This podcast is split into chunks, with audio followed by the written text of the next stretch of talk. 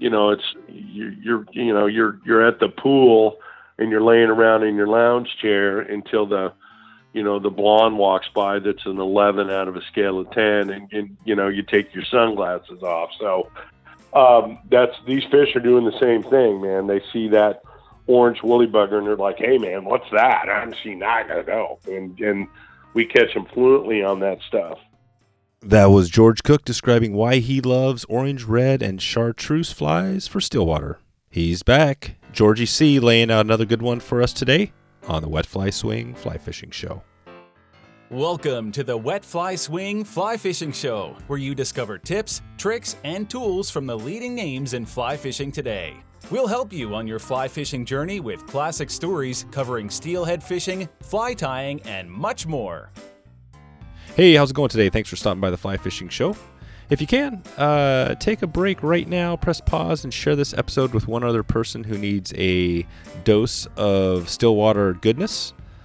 George Cook is back on the podcast, uh, this time to share some tips on lake fishing uh, as we focus on a couple, few lakes in Washington. We find out about one of those lakes uh, on Isaak's Ranch. We hear about some of the other uh, great lakes around the area and dig into the step-by-step to catching huge trout off of the bank. Let's get into this one. So without further ado, here is George Cook on Instagram at State of Spay. Well, let's, I guess, we'll kind of officially uh, start off here and looking back at, um, you know, so we had you on, I think it was like nine months ago. Maybe it seems like it was a little bit longer, um, but we talked about the history. No, I think that's about right. Is that I right? Think it was, I think it was Marchish.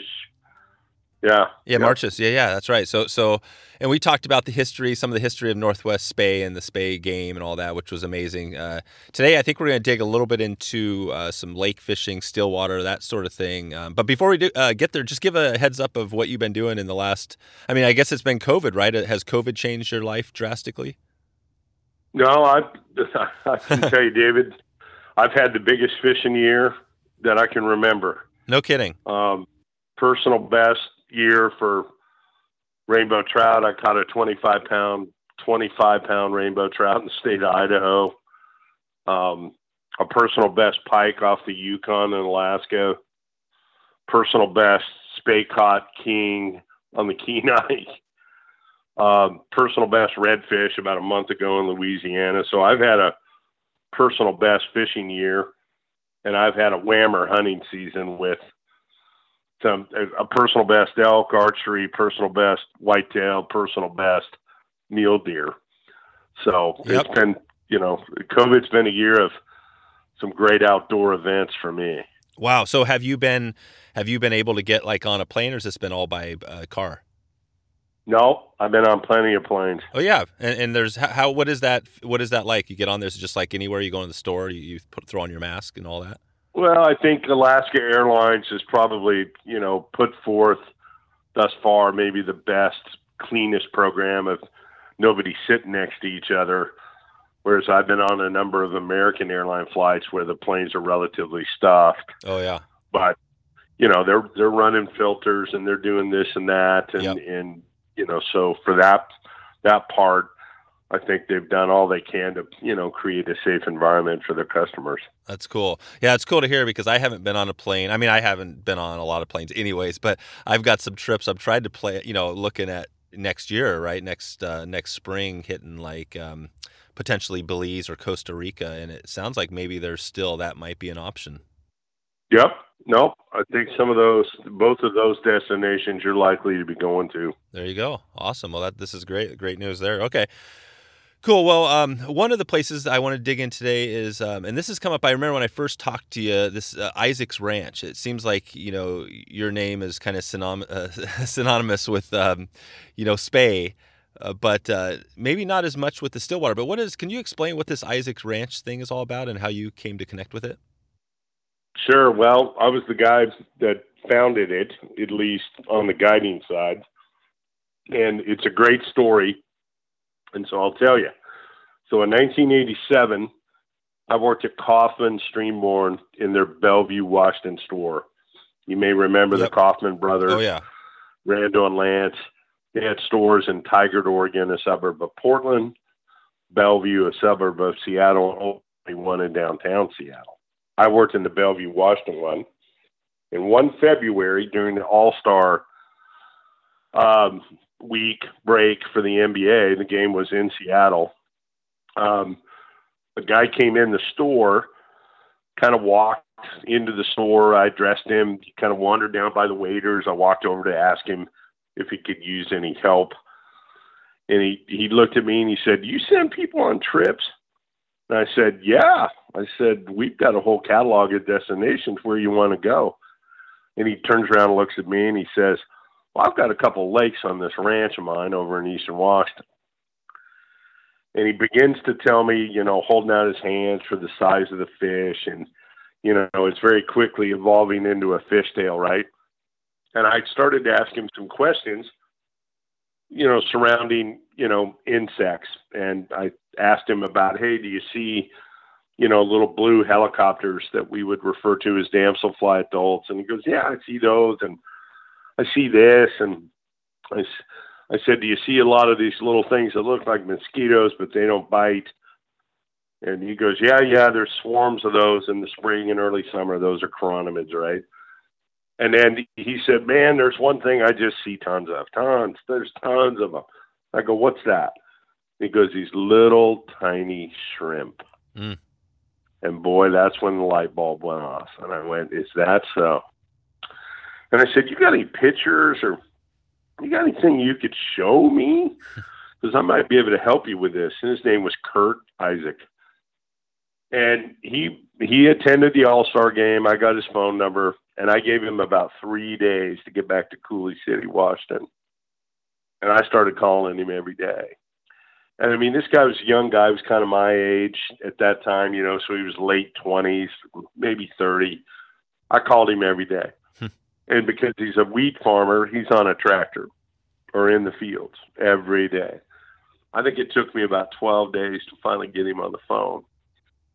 And I said, "Hey, man, you got those pictures? You got you got this in the mail for me?" And he goes, "Man, I got to get to it. I got to." And he finally sent some, and he sent some photographs, and he sent a video, standard video. Oh. And this video showed up, and I immediately walked over to the player there at the store at Kaufmann's Bellevue and put it in. And it was your ma and pa, sort of, hey, we're walking around the lake, and we caught some fish. But I'll tell you something, David, there wasn't a fish smaller than eighteen inches. Yeah. The average one looked in the low to mid-twenties, and there were some that looked high twenties, like twenty-six, twenty-eight. So I got him on the phone that afternoon, came over there that following Sunday, and I think a couple of us landed seventeen fish, and I think we got one that was seventeen inches, and we got one that was twenty-nine. And so I cut a deal with him that day. At the end of that day was March seventh, nineteen eighty-seven. And I cut a deal with him that remains in place today, which is what, you know, what is that, thirteen? So it's thirty-three years later. And this is arguably the greatest stillwater fishery in the state of Washington. Um, and the key, the driver to it is, is limited pressure, unbelievable biomass led by the freshwater shrimp, which packs on, you know, tremendous pounds and sizes, and the fact that we roll Kamloops rainbow trout in there. Now, I was the outfitter of recognition in there for twenty-nine years, and then I handed it over to what a kid who had become the head guide because he lived there, and he did the most trips, and his name is Darc Knoebel, and Darc lives in uh, Ephrata, you know, which is a mere hour from the ranch in Douglas County. And we have two lakes. I still get over there and fish. I kind of host trips a couple a year.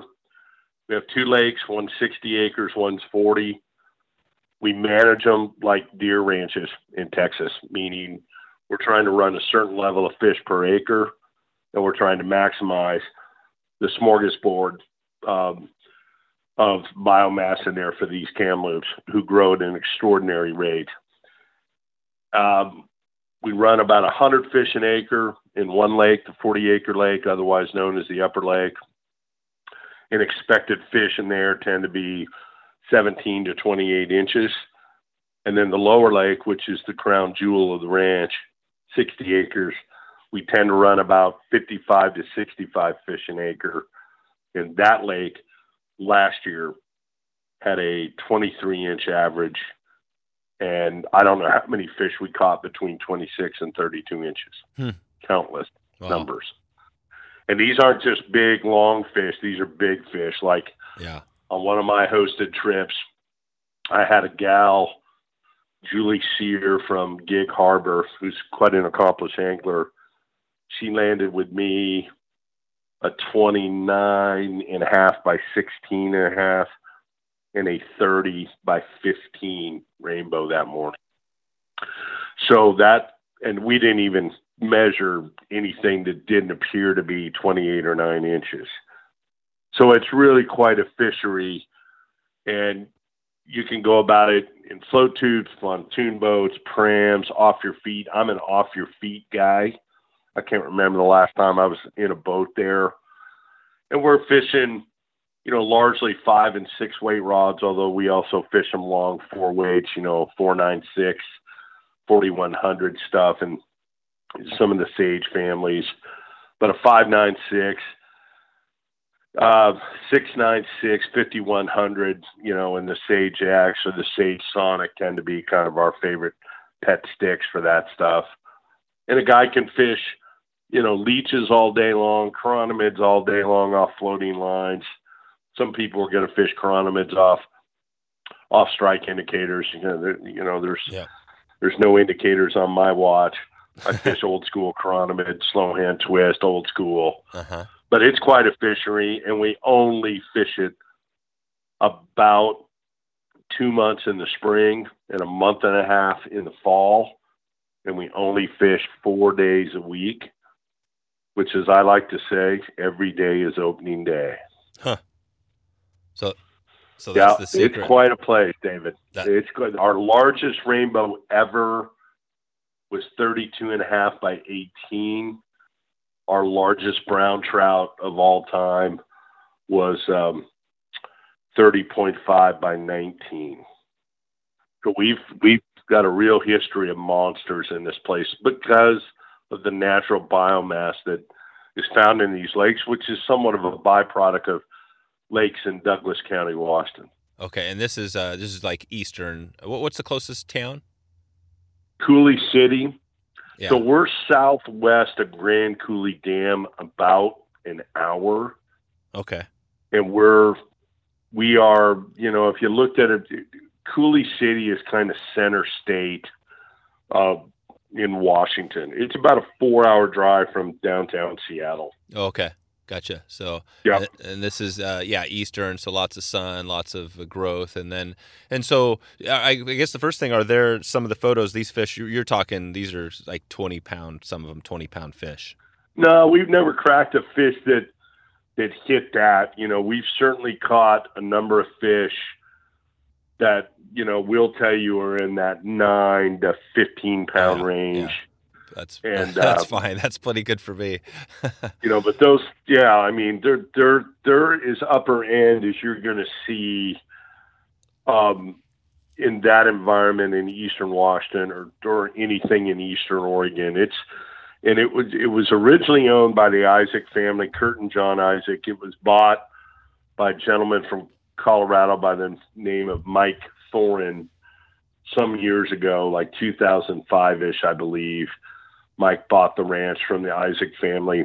Yeah. He allowed us to continue to run an outfitted program on there led by Darce these days. Oh, I see. And it's called Back to the Wall is the name of the ranch these days, which is kind of a, a name that's synonymous with Banks Lake, which is kind of just over the ridge from where we are. So it kind of all ties in, but it's referred to as Back to the Wall, but regionally, it's it, it it'll probably always be known as the Isaac Ranch, yeah. just because of the history. Yeah, yeah, and it, just because of the history, and it'll be known again now that we're doing this podcast. The Isaac's Ranch, when, when people, you know, when they search, it'll be on Google, so it'll it'll live out there a little yeah, longer. yeah, it, yeah, it'll certainly come up on that, and you know, we it's we we've we've had brown trout we've, we've Kamloops rainbows have kind of been led the way. We tried brook trout in the late nineties. They didn't take. We did try tiger trout, which is a brook yep. brown cross, and had pretty good luck with them. In fact, we had a guy catch one that was, I think this fish was, was scaring thirteen pounds, and it would be a probable state record on fly had we killed it, but we released it. I believe it was, I believe that fish was twenty-nine and a half by sixteen. Yeah. It, it was a thumper. Wow. The guy from New Mexico caught it. Uh, and that's um, twenty-nine inches long by sixteen inch girth. like the... sixteen in girth. Yeah, that's kind of how we tend to, you know, when you hear us yak about a big fish over there, you know, we'll say something like, yeah, twenty-seven and a half by sixteen. Yeah. Or, you know, you'll, because, you know, that's the easiest way to kind of tell you what we've caught. And yeah. We've, yeah, yeah, yeah. We've caught some crazy looking ones over the years. I remember a guy catching one with me that was a seventeen by fourteen inch rainbow. It looked like a permit. In fact, he wanted to take it home and put it in his aquarium. Um, and that guy would later guide for us and still guides for to this day. His name is Jay Robeson, but he was a client then. Oh, and cool. It was a crazy looking. Crazy looking fish, if you can imagine seventeen by fourteen. Oh, I can't. I, that's uh, yeah. It seems yeah. like free, freakish. That'd be a good one for uh, yeah. a good yeah. one for the uh, the gram. But um, okay, so we're gonna dig into a little bit on some you know tips on catching these things in a, in a second here. But I just wanted to touch on you know so you've got these private ranch. So basically, the only way to get there is to you know, how do you do that? Would you just connect with um, maybe describe Darc Knoebel, who who owns a little fly shop in Ephrata, Washington, called um, uh, Desert Anglers. Um, Darce's phone number is five oh nine, seven five oh, zero zero one nine. Darc Knoebel, and he's the head guide. He's the booking agent. Um, there's there's always some level of openings a year, because we tend to take eight to twelve people a day, but we only go four days a week. We tend to fish a Tuesday, Thursday, Saturday, Sunday schedule. There's the odd Friday that's fished. Um, so there's always a chance to get in, and it's an April, May phenomena. We, we fish, we used to fish March, April, May, early June. And then over the course of the years, weather patterns, it kind of pushed us into about an April fifth to May twenty-fifth schedule in terms of good water conditions, temperatures on the front end, and then getting out of there before water conditions get too warm on the back end, because you could fish right. You could easily fish to mid-June fishing wise. In fact, you could go further than that, although it would become much like deer hunting where it's a strictly early, late proposition after about May.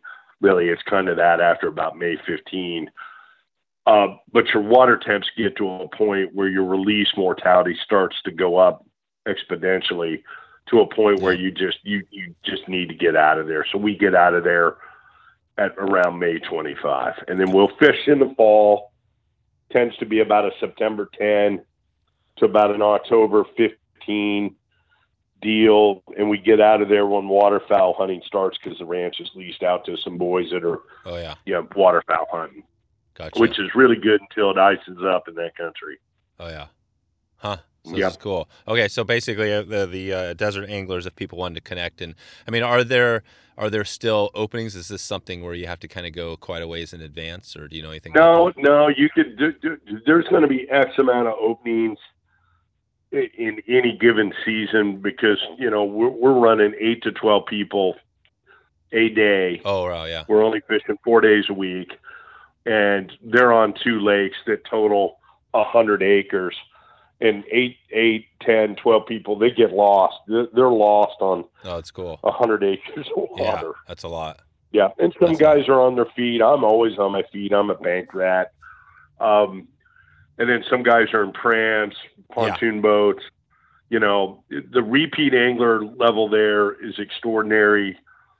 We've got, you know, out of thirty-four, I think it's thirty-three or four years of operation. I don't think we've got any, but we might have two guys that are all thirty-four years. There's two individuals that I think, but there's there's a couple of groups that have been in there for thirty, thirty, thirty-one of those thirty-three, which is extraordinary. Amazing. Extraordinary. Yeah. That, that, yeah. Is, that is amazing. Okay, cool. So, okay, well, I'll put a link into the uh, the Desert Anglers, so if anybody wants to connect. And, and uh, now this lake, it sounds like obviously it's unique. You've got Kamloops, but when you compare it to other lakes out, you know, in that area or maybe in Washington, east side, you know, are, are the things that we talk about as far as catching fish, could you use these things in other lakes, do you think? Absolutely. I mean, you know, the Washington, Eastern Washington has got tremendous levels of what are referred to as basin lakes, Columbia Basin lakes. And they stretch once you cross the Columbia Advantage Washington and get on the other side. You've got a, you've got basically from there to Spokane, you've got both north and south, and, and, and going east, you've got all sorts of watersheds that are excellent, excellent, what we call desert, desert lake fly fishing opportunities, generally for rainbows, some with rainbows and browns. And the techniques that we utilize are no different than the techniques on almost all these lakes. And there's lots of lakes. Some are very well known, such as Dry Falls, Lanice, Nunley, Chappaqua, Quail Lake. Um, there's, you know, they go on and on and on. And, you know, these lakes tend to, you know, a lot of them open March first. And depending on the winter, they can be really, really good right out of the gate. Um, some tend to pick up steam depending on elevation and winter duration. You know, we'll pick up steam end of March, first part of April. There are some that tend to be, again, because of elevation and winter duration, tend to be more of a late April, May phenomena, you know, so on and so forth. And, you know, the more you get in the Okanagan, the later, the later staging those are, the more down in the, in the true desert of the Columbia Basin, that stuff that's going to be, you know, Moses Lake south um, is going to be more of an early thing. So for the lake enthusiast, he can kind of plan a fishing year in Washington State that can, can conceivably kick off in the month of February, say on Rocky Ford Spring Creek, north of Moses Lake, which is, you know, a spring creek, but it's somewhat of a lake environment in and of itself. Transition to basin lakes in March, other lakes in April, other lakes in May, working further north into the Okanagan region, up, up towards Tenasket, up towards Twisp in Winthrop. And you, you've got a host of things that are going on. And that's not to mention the really, really good lakes that are surrounding Spokane. Yeah, that's right. Which tend to get going. Those tend to get going in, in, in an April, May, June platform. Gotcha. So Washington State is a great one for lake fishing. Huh. That's cool. Great, okay. Great, great place for lake fishing. And, you know, methods, a typical, you know, if you want to talk a little tackle, David. Yeah. You know, typically, you know, if, if a guy is armed with a full floating line, he can do a lot of damage with chronomage, with, you know, what we call snow cone, uh, bead head, chronomid type patterns, black, red, um, olive, motor oil, which is kind of an amber, you know, size ten, twelve, fourteen kind of lead the way, you know, with size eight being really big on one end and size sixteen being small on the other. Floating line, ten foot leader, tipped out at three or four X. is is a go-to on that, or an indicator setup that, you know, can run that thing below an indicator between four and fourteen feet is kind of typical. And then intermediate lines, you know, the, Rio's got a famous line called a Camelux and another one called an Aqualux. And these lines sink at one point five to one point seven five inches a second. And it's, it's the most deadly lake line in the West today. It doesn't matter where you are. You could be in, you know, it could be in Oregon in the month of July. It could be in Washington in March, Montana in August. And if you've got an intermediate line in that Camelux, Aqualux sort of set, you you're you are ready to be a lake fisherman. But you know, sinking lines go type two, type three, type five, type six, type seven. And when and when you hear that nomenclature thrown out there and you go, well, what's a type six? Well, six means six point oh I P S, inches per second. So if it says this line's a type three, it's sinking at three inches I P S, inches per second. And so, you know, a lot of times we'll tell guys, you know, hey, you got a floater, you got an intermediate like a Camelux, and then have yourself one good sinking line, a type four, a type five, a type six, um, something that can get you down and get you down into, you know, a certain certain zone that you may want to fish streamers, you may want to fish chronomids deep.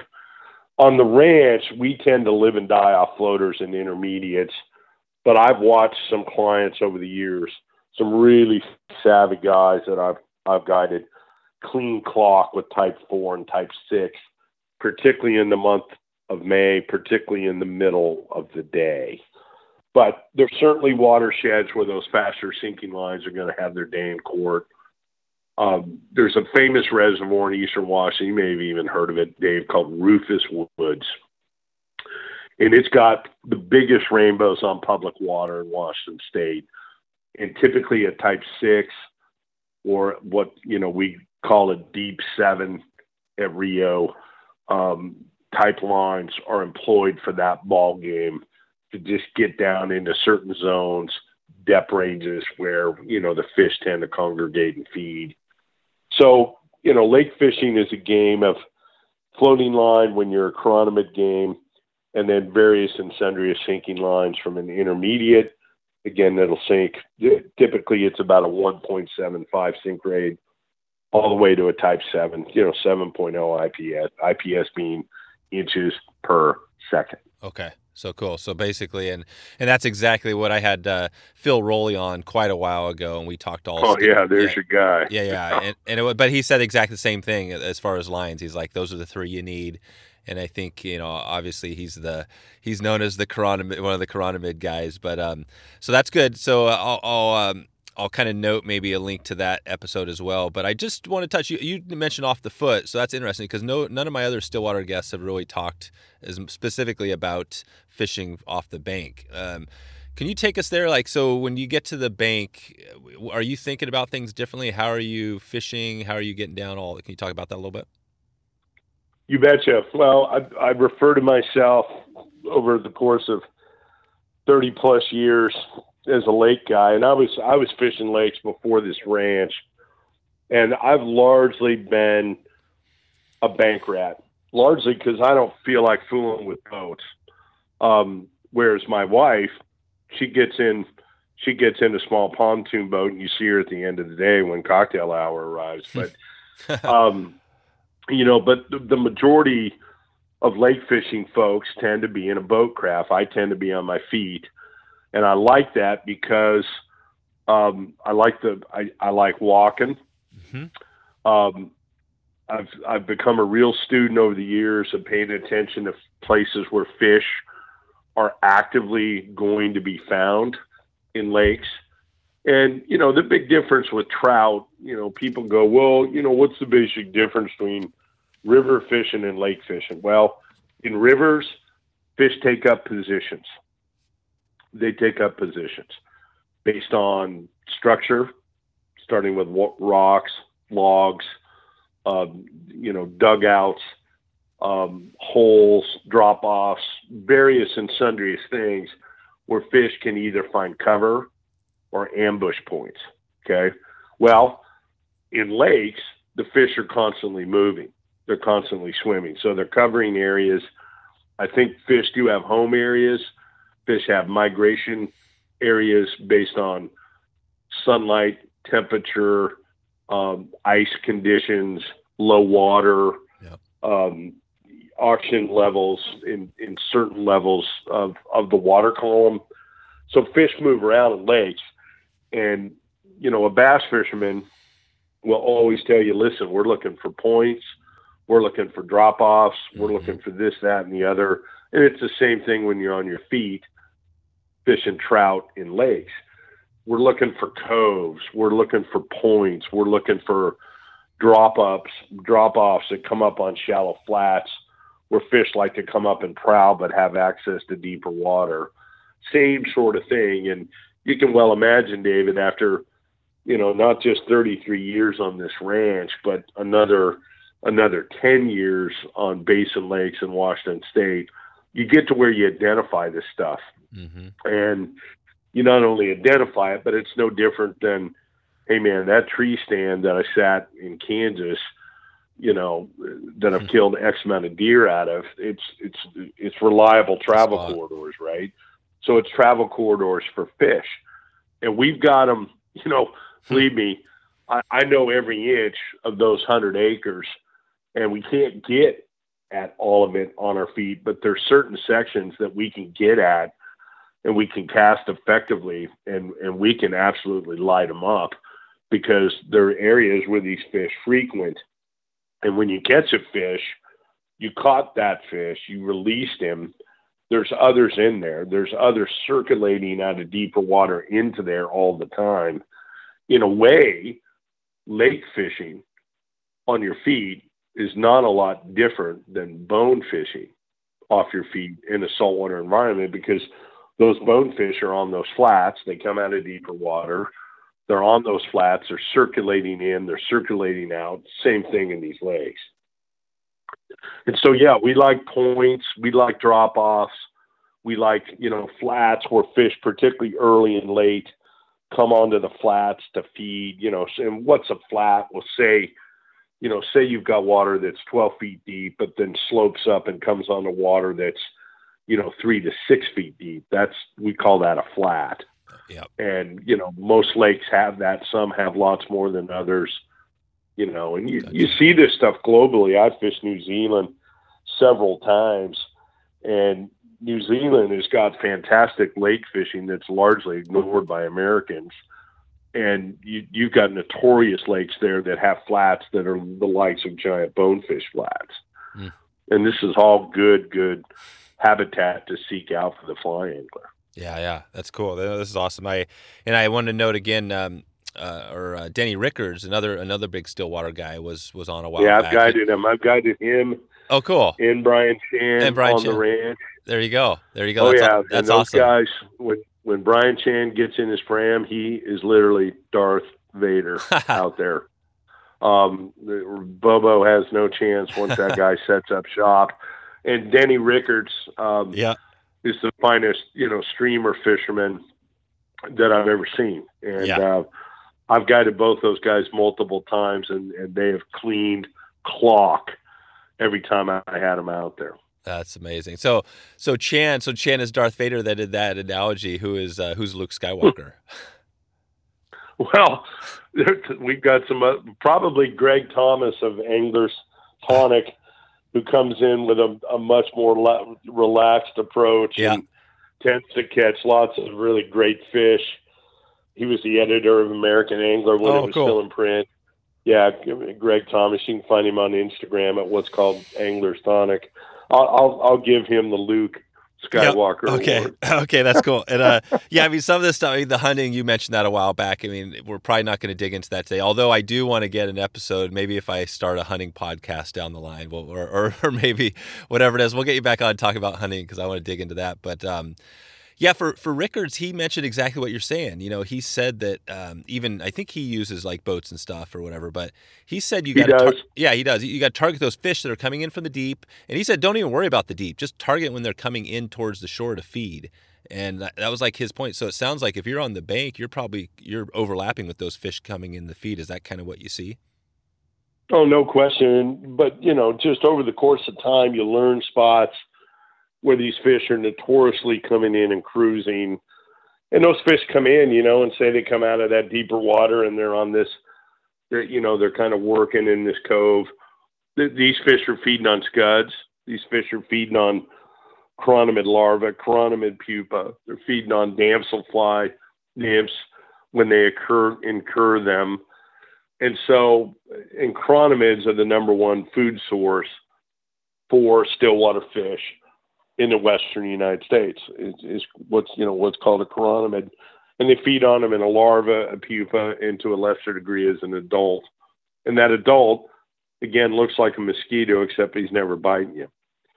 Um, and so that's the number one thing that you can fish in lakes, because that's the number one thing that those fish are feeding on.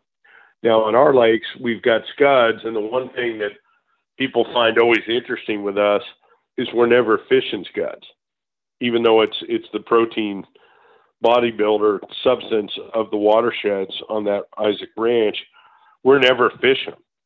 And if we do fish them, it's usually in isolated spots, because we've always kind of thought of it as we're, if we're fishing a, a scud, a freshwater shrimp, we're, we're a needle in the haystack. We're literally, our fly is a needle in the haystack. Whereas a size eight, um, you know, Thin Mint woolly bugger is going to stick out in that environment. A hail bop leech in Burgundy is going to stick out in that environment. A snow cone chironomid, a beadhead chironomid, black, yep. size twelve with a white, you know, with a white bead on it. That's that's something that a fish is looking up at, and that size ten or size twelve is kind of a magnum size of that, and that that becomes, you know, hey, there's a T-bone steak. But we don't tend to fish scuds very much. But when we do, we fish them in spots where we know we've got fish kind of isolated, and that's the time we'll do it. And we don't do it very often, believe yeah. it or not. Yeah, that's right. That, that makes sense. And that's kind of the, almost like the Euro nymphing thing with those flies, how a lot of them are the hot spots, and they, some of them don't look anything like the natural insect, but they catch tons of fish. Is that, would you say a similar thing where you're, you're more, you're not even imitating anything? Well, they're more, you know, think of flies as suggestive, you know, I mean, there's the very, very famous woolly bugger that we fish, that's fished all over Oregon, Washington, British Columbia, Montana. It's called, it's referred to as a Twin Lake Special, or more commonly known as what's called a Thin Mint. And it's an Oregon fly by origin, but it is ungodly deadly. I've, I've used it in Island Park in Idaho. In fact, I fished it. You said you had Jerry Darks on. Yeah. I fished one day with Jerry on Island Park some years ago, and we just pillaged them with sinking lines, and we were fishing the, the great and fearless Thin Mint, size mm-hmm. eight. And, you know, that fly comes off. It, it could be taken as a leech. It could be taken as a as a fairly good-sized dragonfly nymph, you know, so on and so forth. But a lot of these flies are suggestive. But we catch a lot of fish, Dave, in the middle of the day. What's the middle of the day? It's called one to five in the month of April, in the month of May. We catch a lot of fish in that middle of the day on orange, white, and red hmm. woolly buggers, size oh, wow. eight. And we call it the change-up fly. And there's another very famous fly called the Carey Special, yep. which is a Washington State kind of, um, you know, celebrated fly. And we fish a chartreuse one in a size eight wow. at that same time. And basically the theory is, is in that one to five period, it's kind of the lull of the day. You know, it's, you know, in deer hunting, most of deer are bedded at that yep. time of day.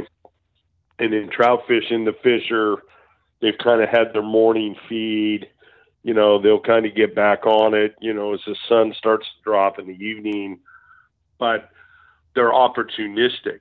And, you know, uh, hmm.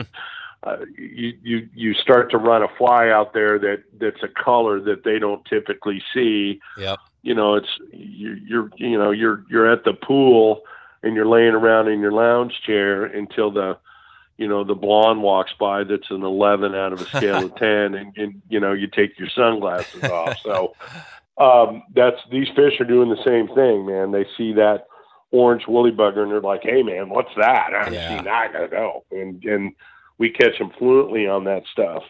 That's sweet. And uh, it's it's it's a sleeper deal and it can go on sometimes in the month of March when we used to fish in March in that colder water, not as clear water.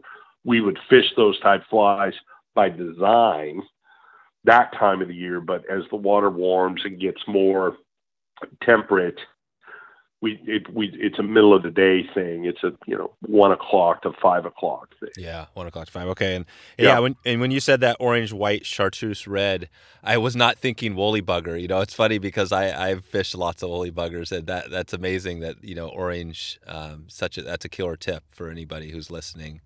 Um, yeah. It, you'd be shocked at what happens with that, with those, those four colors. Yeah. Really turn some heads. And I think it's simply, you know, they're, they're seeing something they're not used to seeing. They're apex predators to start with. And, you know, I think it'd yeah. be like dropping a an albino impala into the middle of the Serengeti, and to think those lions aren't going to pay attention yeah, exactly. to that. Same thing. Would be, Same. you know, pretty naive. Well, well this right? is odd. This is odd. Go, you know, moving back to the spey steelhead, which we talked about on our last show. Um, you, you know, a friend of mine, uh, Greg, he he put on. We were out steelhead fishing, summer steelhead, and I think it, maybe it was a little bit slow. He put on this char, all chartreuse fly he tied. I mean, it, there was no, no no color but chartreuse. And I had never used it. It looked really weird for summer steelhead flies. But he caught, I think he caught three fish. He changed it up and like right away. I mean, what do you think? Is chartreuse? I mean, I know it's a good color like the green butt skunk, stuff like that. But it seems like maybe it's also just a good uh, main main color to use. Well, you know, when you're getting into the anatomist theater, yeah, I frequently have got people quizzing me about fly colors, right? And it could be fly colors in reference to steelhead. It's more often than not, in my case, it's fly color in reference to Chinooks. Yeah. And the the one, the two colors that in the anatomist theater, whether it's, it's Chinooks in Alaska, Chinooks in British Columbia, steelhead anywhere in the Pacific Rim, there's two colors that should always be in your box. And one is purple, and one is chartreuse. And I think in the steelhead theater, purple is far more important than chartreuse. And in the king theater, chartreuse is greatly mm. more important than, than purple. But why do I think those two colors do what they do? I think they're, they absolutely boomerang back to the saltwater environment that those fish oh, yeah. grew up in.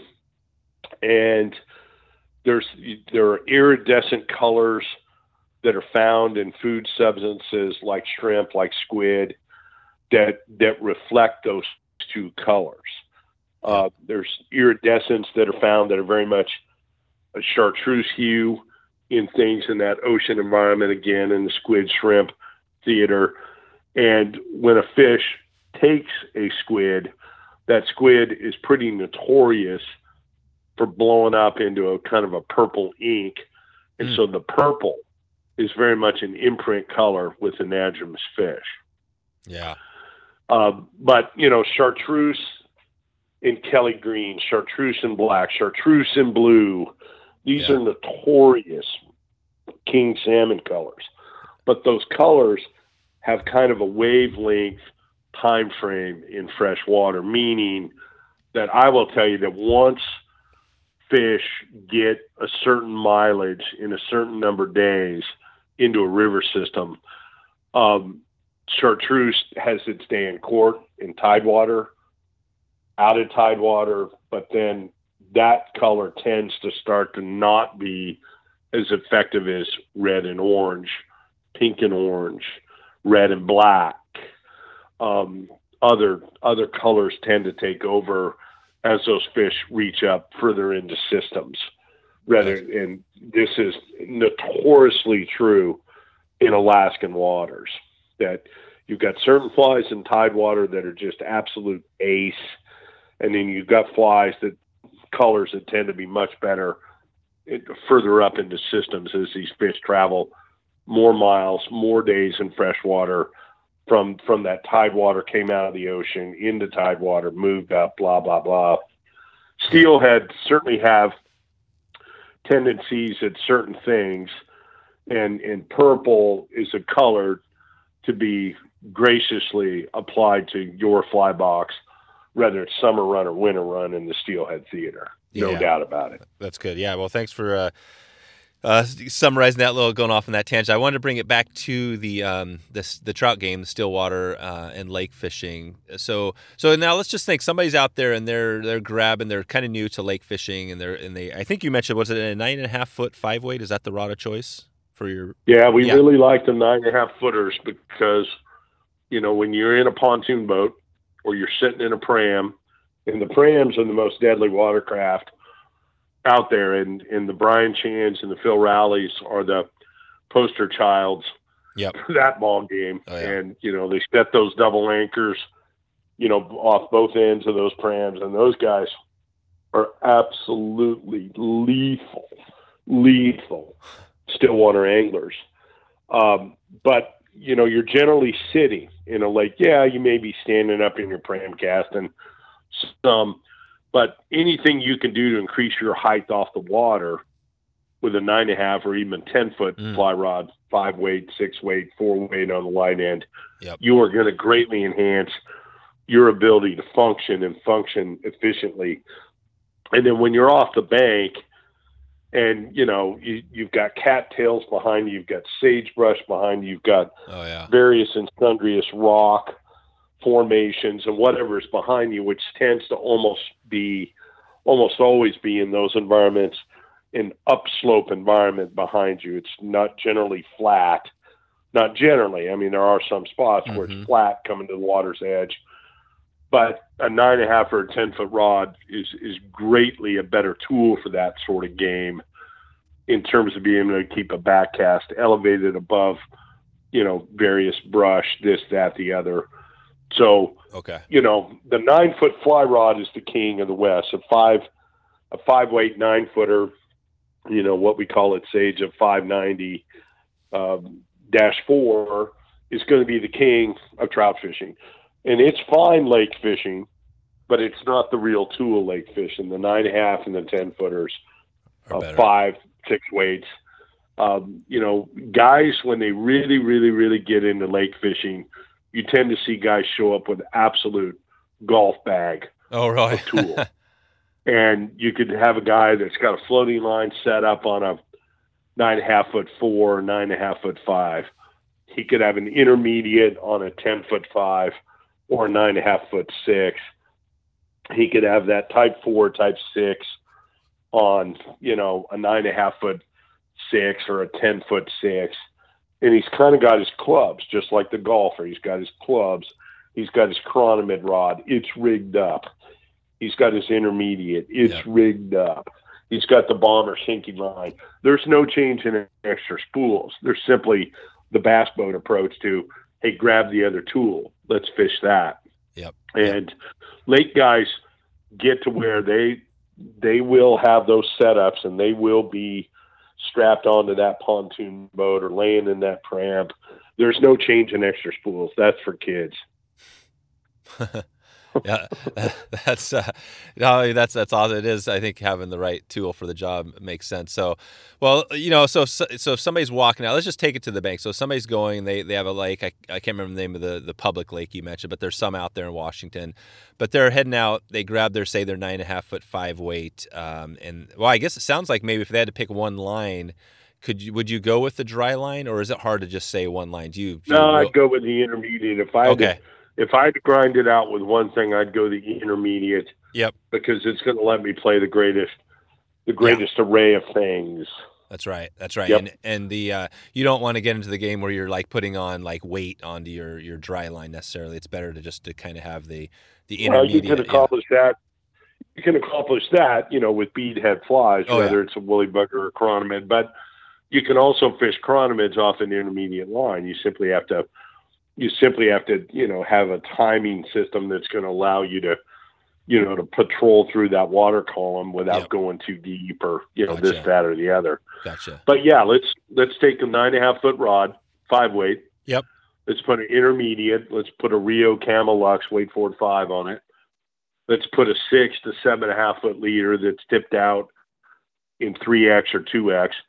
And let's put the Heisman Trophy lake fly on, the Thin Mint size eight. And let's, let's get out there and, you know, let's, let's find, maybe you see a fish roll, maybe you see a fish rise, you know, let's go step into there. Mm-hmm. First thing we do is look behind us and see what we've got for a runway, for a back cast. Check that out. Always check that out. Look before you cross right. the street. um, you know, nothing, nothing will get you to pay attention to your cast more than breaking a fly off behind you. Yeah. So, you know, you make that cast, and, you know, any cast in lake fishing is good. Hmm. Any cast is good. If, if you can throw nineteen feet, fish it. If you can throw seventy-nine, fish it. Yeah. Any cast is good cast because it turns out it's in the drink, and the fish are in the drink.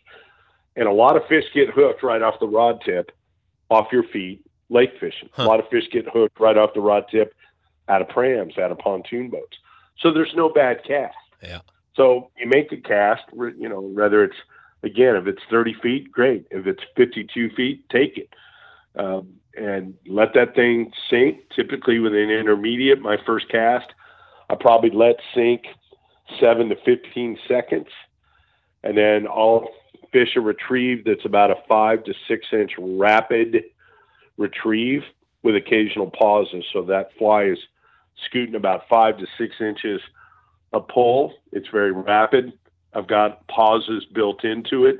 They're random. I might strip, you know, four times pause, seven times pause. Doesn't really matter. Mm-hmm. Just get in a rhythm. Get in a rhythm and get get to getting. Mm-hmm. And um, don't fish too light a tippet. This is where fluorocarbon pays off in spades. Um, Fluoroflex Plus, you know, the generation two type fluorocarbon with those streamers, two X, three X. Don't fish four X because all you're going to do is leave them with jewelry. um, you know, three X and two X and even one X, you know, a lot of times depends on water clarity, but you know, fluorocarbon is largely invisible, so therefore fish heavier. And, mm-hmm. you know, fish that thing until your nail knot or that loop to your leader connection hits your rod tip. Hmm. Fish it all the way to there. You will be shocked how many fish you will stick at the rod tip over the course of a fishing season. In fact, I usually get it to where it's really close, and then I swim the fly either left or mm-hmm. right where I can visibly see it. Hmm. And I'll, I'll get a couple of fish a year that were obviously tailing that thing, or maybe not obviously tailing it, but they were in that zone and it came, they came across it at that moment, and you'll watch them literally rush it and eat it. You do the same thing, you know, with, with largemouth bass as a bass fly fisherman, and you'll catch yeah. loads of bass every year doing that same stuff. Yeah. So, you know, and uh, I tend to like to work, you know, if you stay in one spot on your feet, I'm probably going to stay in that spot for fifteen to forty-five minutes before I move. If I catch a fish, I probably add fifteen. Mm-hmm. And sometimes I might be in a spot three hours because I hooked enough that I didn't feel the need to move, particularly with fish that are constantly moving.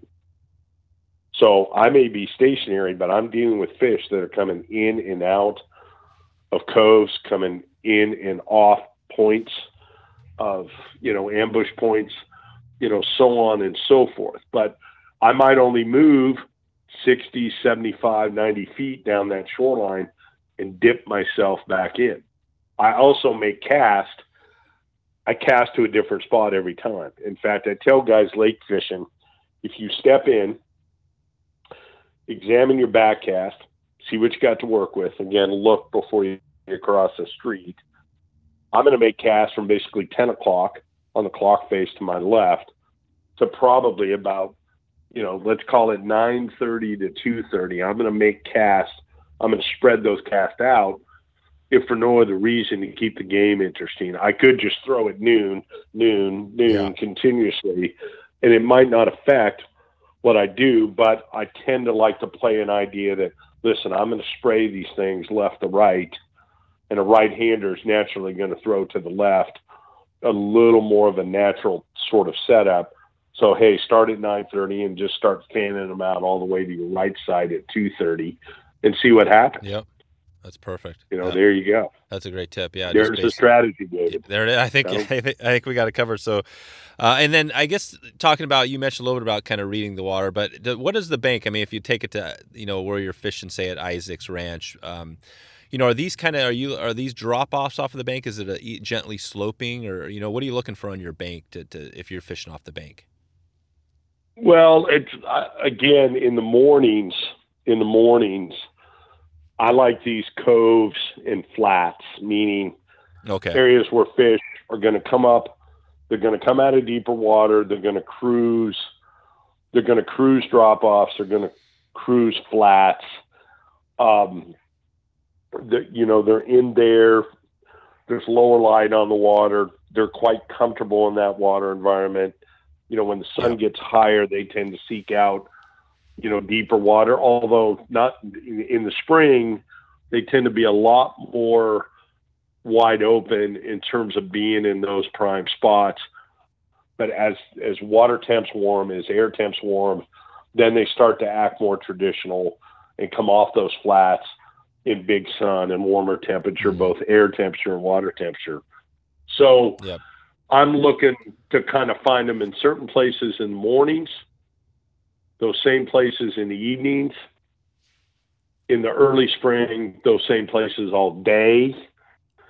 But I can tell you that once, you know, you get a little more sun on the water, then the ace places to go find are the, are the slope drop-offs, meaning you're on the bank. If you take three steps out from that shoreline, you are now over your head. Yeah. So if you take one step, you're looking at that drop-off that's basically now at your feet, and it's sloping, and it's, you know, it's on a forty-five degree slope. That's a great place to explore. And I'll have, I'll have anglers come in and say, listen, you're standing on the drop-off. Drop-off is running a line, you know, right in front of you. So let's make our first cast. There's twelve noons in front of you. I want you to make your first cast at about um, eight o'clock on the clock, mm-hmm. eight thirty, nine, and I want you to run them out to about ten thirty, and then I want you to turn around and to roll them off from you know basically two o'clock to four thirty off your right side, and if we don't stick anything, then we're going to travel up this bank approximately the distance you were casting. And we're going to set up shop again. Yep. And that's great middle of the day stuff. Hmm. Yeah, there's there's really no harm in that anytime. But, you know, those fish will like those drop-offs because they can they can stay in deeper water. They can ease up a few feet. They can ease back down. They've got security cover. They've got lots to work with to find various and sundry food sources. You know, everything from leeches to dragonfly nymphs, various chironomid larvae, which is everywhere, scuds, which are generally everywhere, you know, various, you know, even stuff like salamanders and, and other things will be found in those drop-offs. A lot of times those drop-offs are rock, the rocks, the rock base sort of riprap. And, yep. you know, all this stuff is good. It could be smallmouth in Wisconsin. It could be trout in Washington State. That's right. Are you guys getting any uh, dry fly action at all? Are you fishing dries at all? Some. Yeah. We get we get some. Now, the one thing um, that's a very interesting phenomena in Washington, Oregon is, you know, we're we're getting our fish from private hatcheries, right? And the fish that we tend to get are, are Kamloops rainbow trout, which are Canadian in origin. Mm-hmm. They're they're triploids. Yep. So the, when they're diploids, and you've got, you know, say for argument's sake, you've got fifty percent bucks and fifty percent hens, that's a different table of food and behavior than all triploids. Triploids notoriously, for whatever reason, I can't tell you why. I can just tell you it's the case. They don't look up. Hmm. They don't look up. Diploids, which are normal, normal non-sterile fish, in both bucks and hands, they look up. Hmm. So depending on what you've got for fish in these private lake entities all over the West, if you've got triploids, you pretty much threw your dry fly game out the window. If you've got diploids, you're in the game. And the game then becomes kind of, there's four opportunities for dry fly fishing. There's evening, chronomid, adult, skittering fly opportunity. There's damselfly adult stuff in the month of May. There is Calabatus mayfly stuff in April and May, although lake fish, rainbow trout, brown trout, are notorious for being far more interested in the nymph of the of the Calabatus mayfly than the adult. It's it's one of those great murder mysteries of hatches in the West.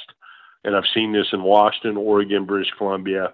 It's you can see waves of adults and they're not touching them. Um, the other phenomena that goes on, particularly in British Columbia and to a lesser degree in Oregon and Washington and Montana, is you see what's called a caddisfly known as a sedge or a traveling sedge.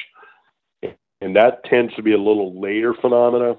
So we don't tend to see it anymore because we're not fishing in the month of June because of water temperatures.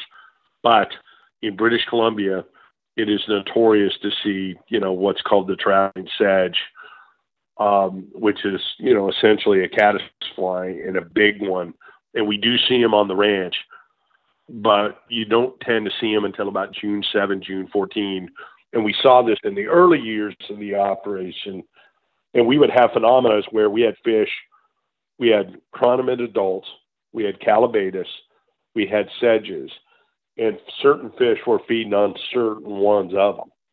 But when you can find a sedge hatch, and British Columbia, again, is kind of the go-to for that, the Kamloops region specifically, up up there around one hundred mile house in B C. And if you had Rowley or Chan on, that's those guys' backyard, and they know it the best of anyone on the planet. That phenomena is a really, really, really cool um, dry fly surface phenomena that's very visual and very exciting. That's cool. That's cool. All right, George. Well, I think, um, you know, like like always, we will, we'll leave a few things on the table for next time. And uh, uh, But uh, before we get out of here, just wanted to check with you in the next, you know, six months or so. Anything new? What, what do you have coming up? Well, still got a couple of mule deer hunts on the books um, here in January. Oh, wow. And then, um, um, you know, obviously, David, it's, you know, it's it's basically winter out there. It looks winter out there today. Yep. Um, you know, winter steelhead is going to be upon us when these rivers drop back in after these rains. That's right. That's right. The last few days. But, um, you know, you, you probably ought to get me back on sometime in February because we've got some new schedule lines coming from uh, Rio, and there's some pretty oh, wow. exciting stuff on the horizon there. It's less than a month away, and um, yep. I'll just throw that out yeah. as a little teaser, but we could probably reconvene a call in February and give the give the, the students in the class a little lowdown on what's what's that, on the menu for right. that, and what that means to them as baitcasters. That'd be awesome. Um, you also mentioned, I think last time you were here, I think it was episode one thirty-one. Uh, I think you mentioned you were th- looking at a trip to the Kola Peninsula. Did you do that?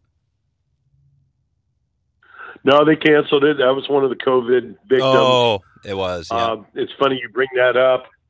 Yeah, it's. Uh, I got a pile of stuff upstairs in a particular office room. I've got my Russia pile. Yeah, and my Russia pile is still there, and I've got an ungodly level of flies and equipment, and we're hoping that that will come off the last week of June in two thousand twenty-one. Gotcha. Yes, Just, sir. So, so the Russia pile. So, if you go into your into your, your place there, I mean, you've literally got because you still do some travel. You've literally got like uh, here's your you know your hunting pile, your your your uh, Russia pile. I mean, is, take us there. What does that look like? How do you organize your stuff? Well, one room is nothing but but Sitka gear and and archery and some limited ammo. In fact, I got to go up there and deal with it today.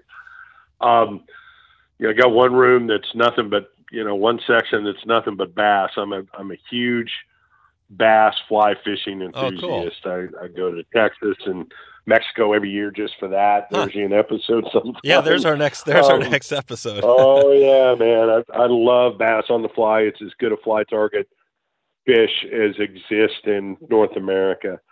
Um, you know, and then the king salmon section and pile and the Alaska rainbow pile. I mean, yeah, I could keep you busy.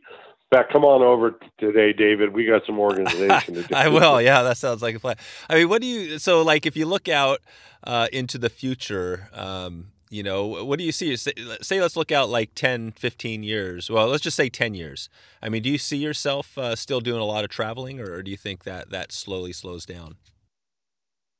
Well, I think, you know, uh, you know, it's, it's, people, you know, age, they, you know, number one, you have your preferences, right? You you know what you like to do. I know what I like to do. Yep. And, um, you know, I kind of look at each month of the year is, you know, if, if we're going to do something, fish, hunt, you know, what, what are we doing in April? What's, what's June yeah. got on tap? Do you have something in every, every month? I mean, do you have some, you know, do you think of it like, say, January, February, March? Do you have a big trip or a big thing that you like to focus on, or do you, or is it more like every few months? Well, I've got I've got certain things that are going to unfold in certain months that are traditional months. I mean, yeah. for instance, the month of November is is a great deer hunting month. Um, you know, I I hunted Montana, Eastern Colorado, Texas. Some years you you put Kansas into there in the month of November. Mm-hmm. You know, and, and that was all, you know, mostly archery stuff. You know, September's elk hunting, archery elk, right? Yep.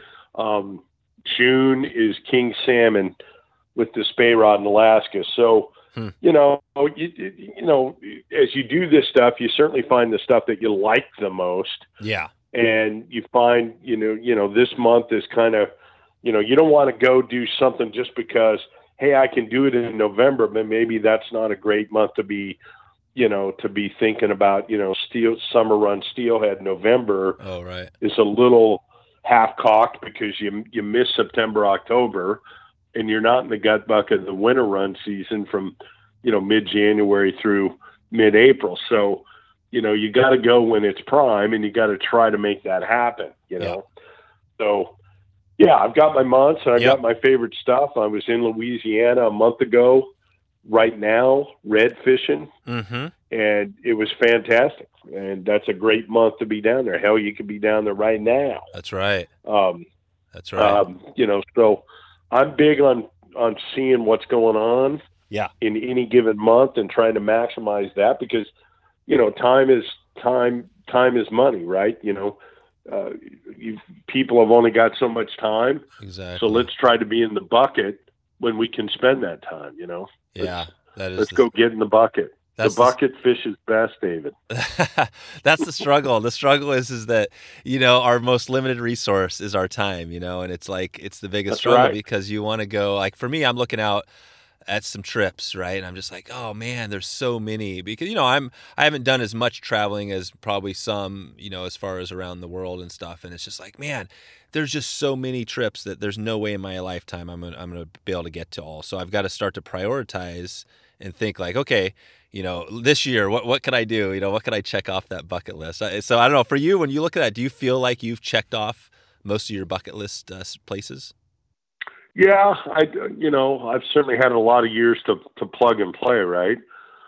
So I'm probably down to less than a half a dozen things that, that, that are things I haven't done that I want to do. That's cool. And, uh, you know, that Russian Atlantic salmon thing is certainly on the fishing side of the street is probably number one.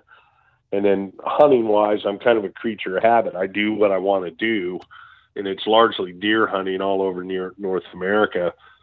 And I've, you know, I've been to Africa, I've been to New Zealand, blah, blah, blah. But, you know, I, I tend to do what I want to do in that. But I think a guy ought to look at his bucket list, and his bucket list might be putting him on a seventeen hour plane ride to Africa or New Zealand, yeah. but it also might have him on a seventeen minute drive in his car to go do something that was right under his nose that he just continues not to go get after in time yeah. to do it. That's true. That's true. That's yeah. Awesome. Yeah, no, I hear there's a lot of, yeah, there's tons of, you know, tons of resources right at home. So that's a, a good point.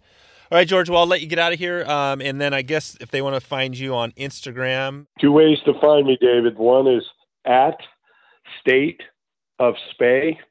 That's the word state, the word of spay as in spay casting, State of Spay. And on the hunting theater at Mule Deer sixteen, Mule Deer one six. And there's a story behind that that you can ask me some other time. All right. I'll put links to those in the show notes. And uh, cool, George. Well, I'll let you get out of here. Thanks again for another great show. Uh, and this is going to be awesome. It's going to fit in nicely to our uh, our Stillwater uh, Theater. Um, and, uh, yeah, until the next one, well, have a, have a good day. All right, sir. Take care and Merry Christmas. So there you go. If you want to find all the show notes with all the links we covered, just go to wetflyswing.com slash 179. Please share this episode with one other person today if you get a chance. Uh, if somebody's out there, maybe they're new to lake fishing and they want a few tips. Maybe they want to get started right now. Um, all they need is a rod. Like you heard George say today, it's uh, pretty simple. Uh, if you can pick up an intermediate line, that would be helpful. Before we get out of here, I wanted to break down a quick little summary of what George covered today, uh, just in case you're on the go. This is a recent podcast I was listening to was doing this, and I think it's a great uh, way to wrap things up here. So here you go. I think we've got top ten tips on lake fishing with the fly from George Cook. So number one, floating line for chironomid fishing with a ten-foot leader. So we kind of got into that at the start. Basically, he did talk about the three lines you need, and this is one, two, three. So number two is intermediate line, the um, the Camelux from Rio. George noted as a killer line. And then he also talked about having also as your third in your quiver uh, either a type three, four, five, or six. Um Uh, line, type six line. I guess we talked about the, the different weight sinking rates, um, which is essentially type six is six inches per second. But pick one of those lines. I guess I'd probably recommend one in the middle. Uh, maybe start with a type four if you if you could only grab one. Uh, number four, look at the flats and points and drop offs to find fish. So again, we talked. He made the comparison between like bone fishing. So look at those flats when they're coming in to feed. That's a great tip. We highlighted this one big time. Orange, white, and red midday in size eight is killer color. Uh, again, this was a pretty funny analogy. Rewind it to the start if you want to hear George's analogy. Uh, number six, the Chartreuse Carey Special uh, between the one and five time period. Same thing. So another another one that sticks out, another classic, the Carey Special. Seven, go with intermediate if you could only pick one line. So again, if you're just getting started and you can only, and you just need to get going on lake fishing, maybe you're fishing from the bank here, just get the intermediate because you can kind of do a, probably a lot more. It's going to allow you to sink down a little easier. That's a great start. Number eight, um, George mentioned uh, one X, two X, three X. Basically, go a little bigger on the on the leader and the tippet uh, because some of these fish, especially in these bigger areas, are going to break you off. Uh, so just go a little, don't don't worry about it. Use fluorocarbon if you have to. Number nine, fish, uh, fish the fly all the way into the nail knot, hitting your rod tip. This maybe is the best tip of the day. And essentially bring that thing all the way in. He noted that he hits fish right in at your feet. So right in all the way. So just bring that fly and maybe even give it a little shake and bake at the end. A little shake and bake. Uh, number ten. Cover the water from ten to two systematically across. So George noted that, you know, basically covering that water from ten o'clock to two o'clock and then moving. And I think he noted he spends like thirty to forty-five minutes at one spot. And if he doesn't get anything, that's kind of when he uh, when he moves on. So there you go. Top ten tips from lake fishing with a fly from George Cook. That is a wrap. I want to thank you again for stopping by today to check out the show. I know you have a ton of podcast choices out there these days, and I appreciate you and uh, and your listen today. It is huge. So uh, so yeah, I uh, I guess that's all I got for you. I'll let you get out of here. We are we are still approaching um, the big number of two hundred, which is going to be a pretty epic day when we get there. So again, if you have any uh, any um, you know, things that you can think of that would be good to highlight and celebrate two hundred, definitely reach out to me, Dave, at wetflyswing dot com. That's all I have for you. I'm looking forward to catching up with you soon, maybe on the river, maybe online, or maybe on a trip. We're ha- we've got some big giveaways coming up this year, so I'm excited to hopefully connect with a few of a few of you, maybe you that are listening right now. If you're interested, uh, definitely go to, uh, I think we're going to have it at wetflyswing dot com slash giveaway and see what the recent uh, giveaway we have going here. So um, So there you go. Have a good one. See ya. Thanks for listening to the Wet Fly Swing Fly Fishing Show. For notes and links from this episode, visit wet fly swing dot com.